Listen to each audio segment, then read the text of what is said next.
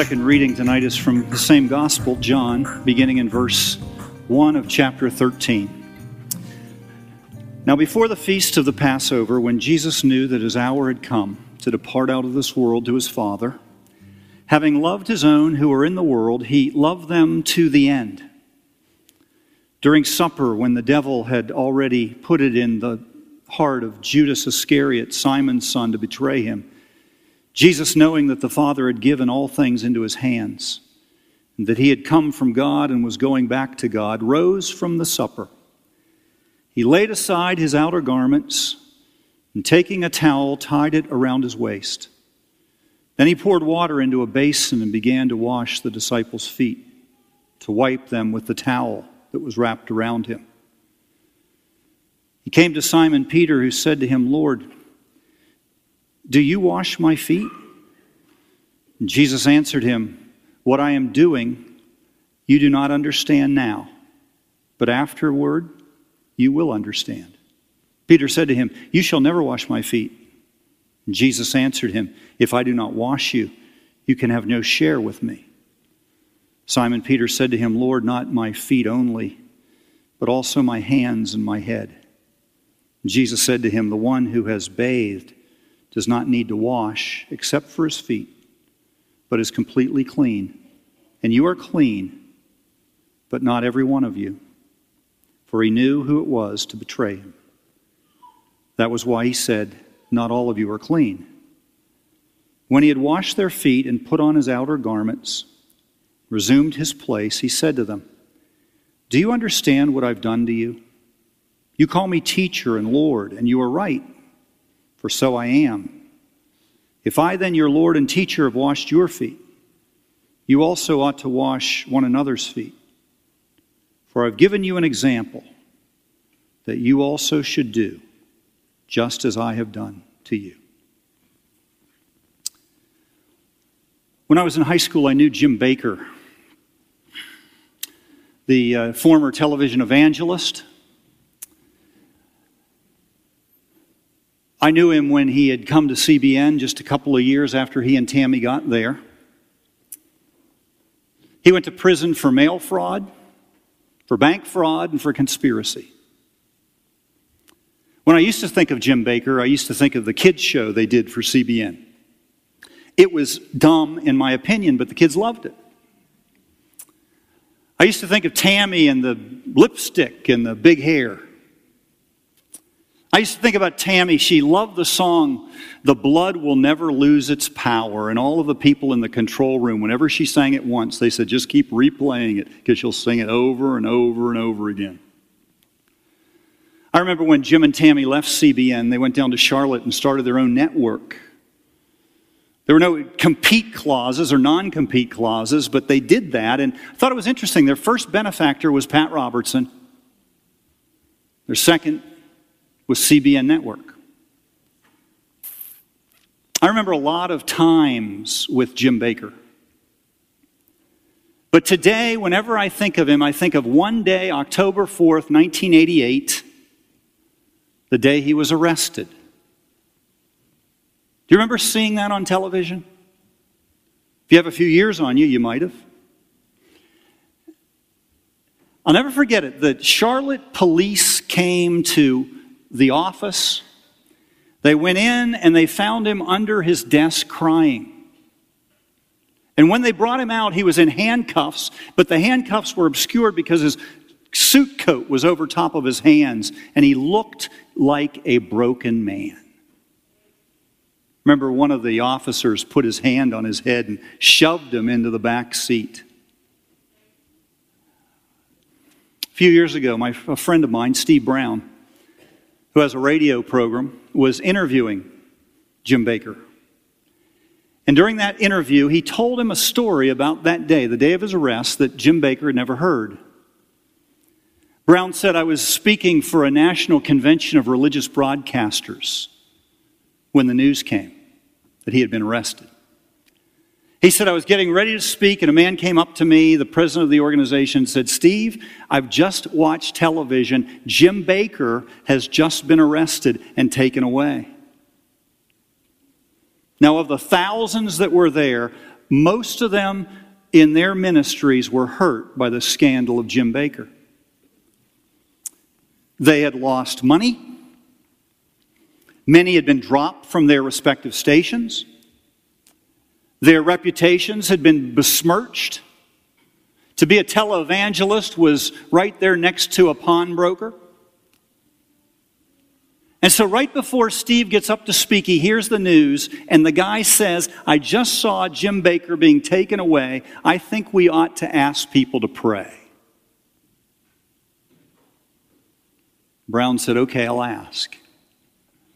And so he gets up and he announces the news that Jim Bakker's just been taken away, and he asks if there's anyone there who would be willing to lead in prayer. He says, I was stunned. Every single person got up out of their seats, knelt next to their chair, and began to pray that the Lord would uphold and bless and forgive and enable their brother Jim to get through his ordeal. And years later, when Steve Brown's telling Jim Bakker that story, it's on the radio, Bakker sobs. He breaks down. Now, that's not good radio. So Steve said to him, Jim, what are you feeling now? And through sobs, Jim said, I feel loved, forgiven, and free. Did you hear about the beautiful young woman who was driving a red sports car? She was driving into the parking lot, and she saw a space that was available, but she knew that this older woman in a red and a blue Mercedes was waiting for the space, but she just zipped right by and took it. She gets out of her car, and she shouts to the elderly woman, that's what it means to be young and quick. The older woman nods, puts it in drive, and guns it. Her blue Mercedes goes into the back seat of that little red sports car. She puts it in reverse, does it again. The young woman standing with her mouth open, I can't believe this. And the older woman, when she's finished, rolls down her window and says, that's what it means to be old and rich.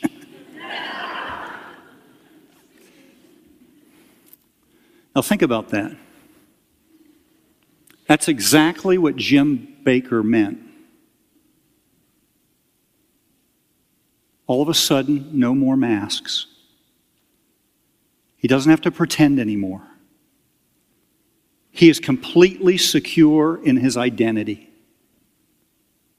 And Jim Bakker can be free and real for the first time in his life.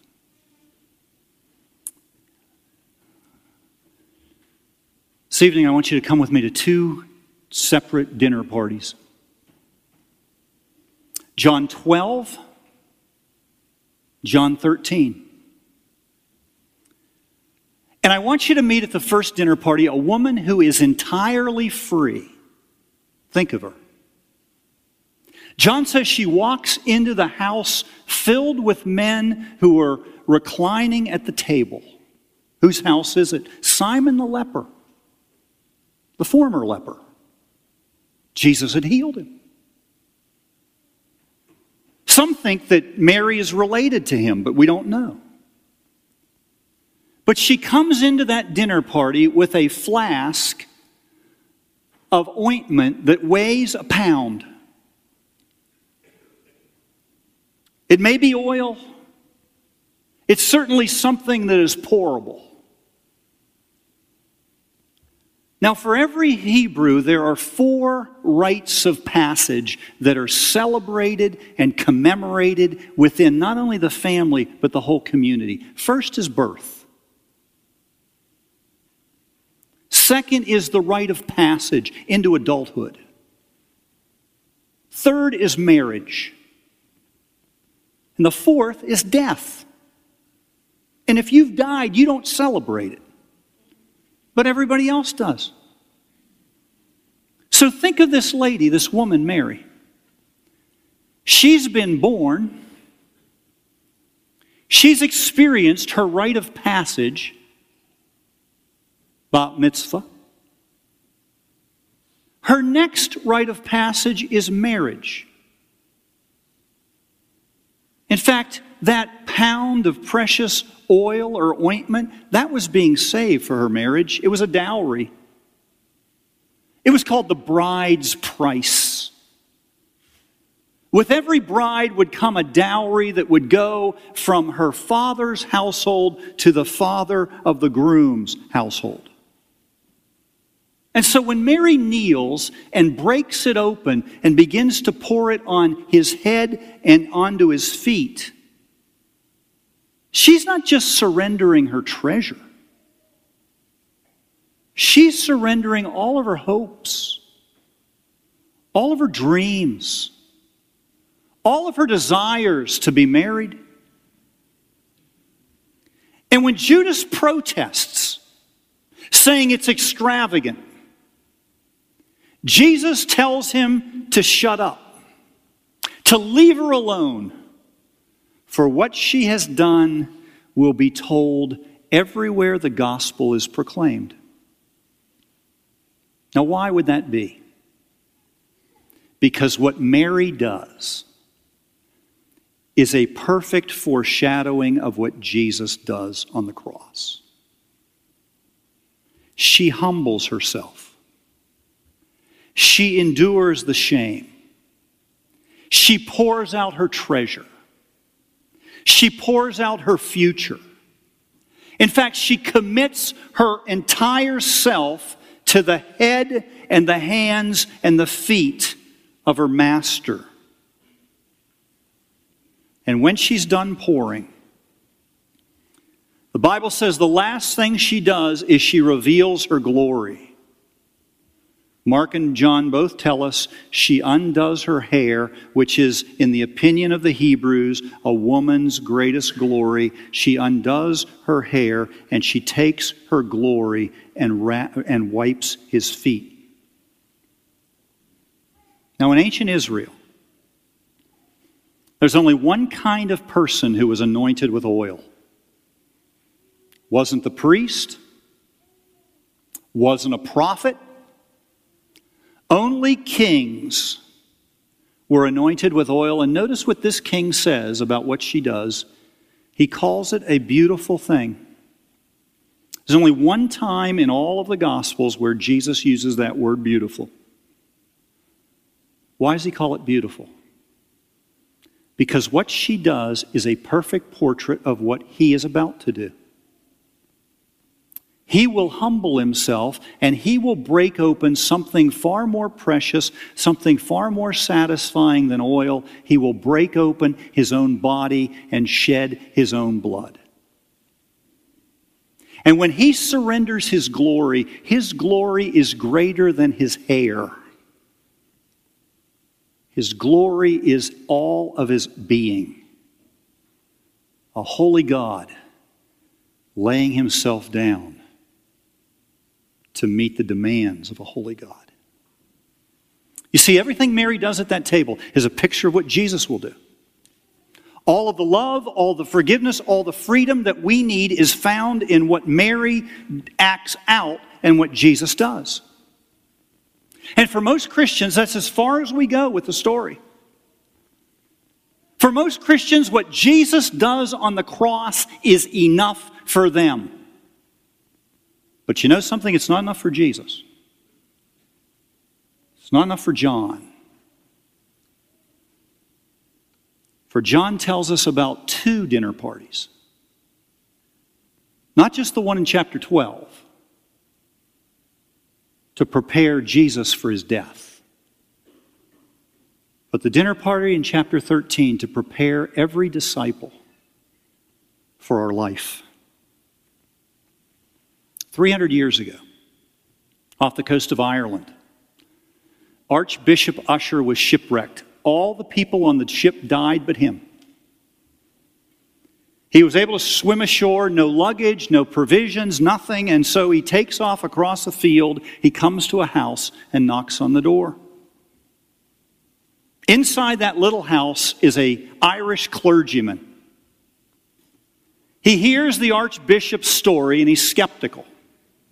So he says to him, If you are an archbishop, tell me how many commandments are there in the Bible? The archbishop says 11. Aha! You're a fraud. You're no archbishop. There are 10 commandments in the Scriptures.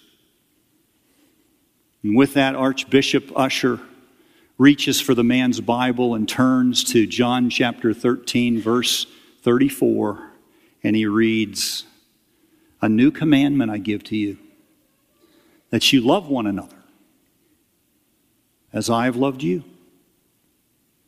In other words, I give you an example.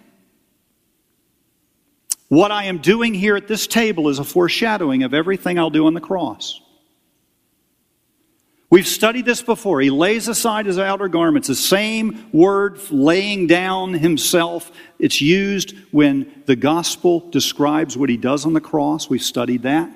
He takes a towel and wraps it around his waist. We've studied that and all its meaning. He pours water into the basin. We've studied that. He kneels and washes their feet. We've studied that. Everything he does at the table foreshadows what he'll do on the cross.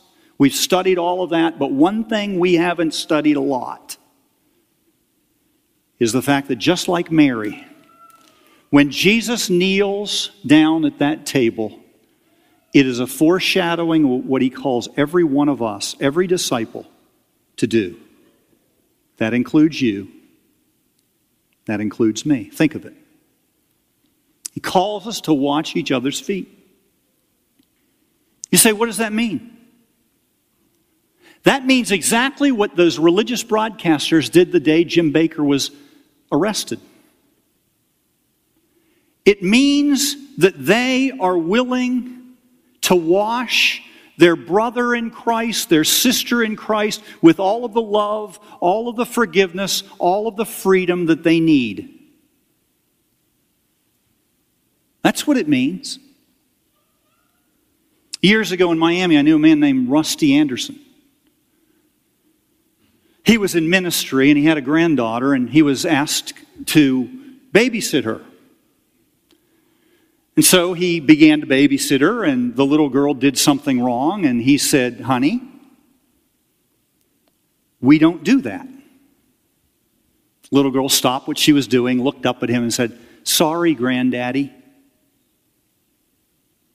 2 minutes later, she's doing it again. He said, "Honey, I told you, we don't do those kinds of things." She looks up at him and says, "I'm sorry, Granddaddy." About a minute later, she does it again. By this time, he's ticked. He said, "I've told you twice, we don't do those kinds of things." She looks at him and said, "I'm sorry, Granddaddy." He says to her, "Sorry's not enough." And at that moment, he hears the Lord said, "That's funny, it was enough for me."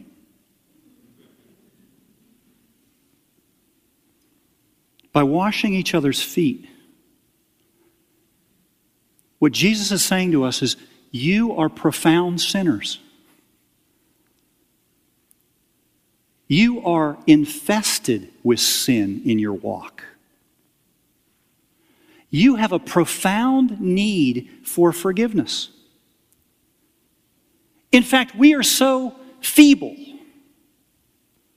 that every one of us in this room, if we took our mask off, we all would see for ourselves how habitually soiled we are. What we need on a regular basis is for our feet to be washed. What we need on a regular basis is to know the forgiveness of others, brothers and sisters in Christ. According to Jesus, we are the ones to do that for each other. Now think of it. When Jesus gets to Peter, he makes the point. It's my blood that saves you, Peter, but it's my word that washes you, and my people who free you by washing you with the water of forgiveness. Have you ever seen somebody do that for somebody? Have you ever seen anyone profoundly forgive someone? Like Jim Bakker was forgiven, and he found out about it years later. I would argue that that's the most beautiful sight in the world. Have you ever had that experience in the body of Christ? To be so full of guilt, so full of shame, not just because of what you've done, but because you've done it again and again and again. And then to be in the presence of someone who hears all of your dirt and looks at you with tears and says, I know what that's like. You are forgiven in the name of Jesus. It's a lot like a story I read recently of a little elementary school boy. His name was Billy, and he was working at his desk, working on some paper, when to his horror, he looked down on the floor and he saw a spreading puddle at his feet. When he realizes what's happened, he's horrified. He's humiliated. And the worst part is the teacher's on her way down toward his desk. And he doesn't know what to do. He knows there's no way to hide the puddle. There's no way he can change it. He is dying inside. The worst part, he knows what his friends and the people that don't like him in that class are going to do when they see what's happened. And as the teacher makes her way down his row, a little girl named Sally, who's carrying a fishbowl full of water, gets right next to him and slips and pours it all over Billy onto the floor. Suddenly, everybody in the room, including the teacher, jumps in to clean it up. Now, they think it's one mess. Billy knows it's two. Billy knows Sally saved him. The water washes away all his shame. Later that day at the bus stop, Billy whispers to Sally, you did that on purpose, didn't you?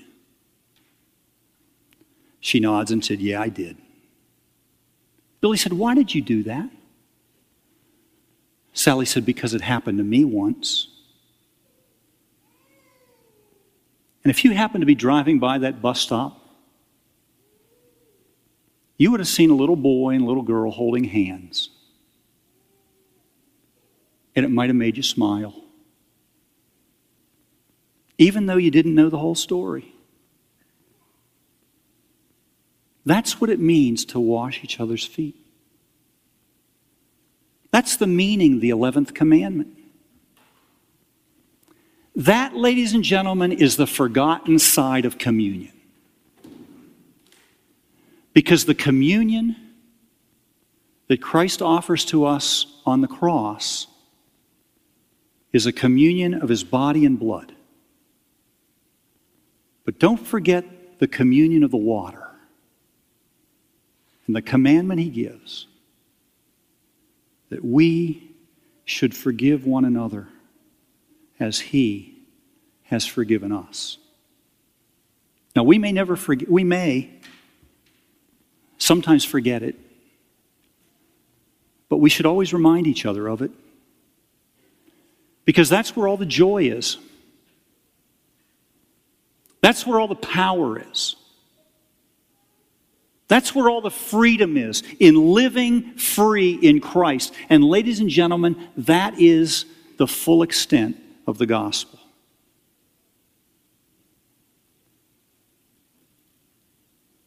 I want us to think about that as we serve each other tonight. The elements, the bread and the juice.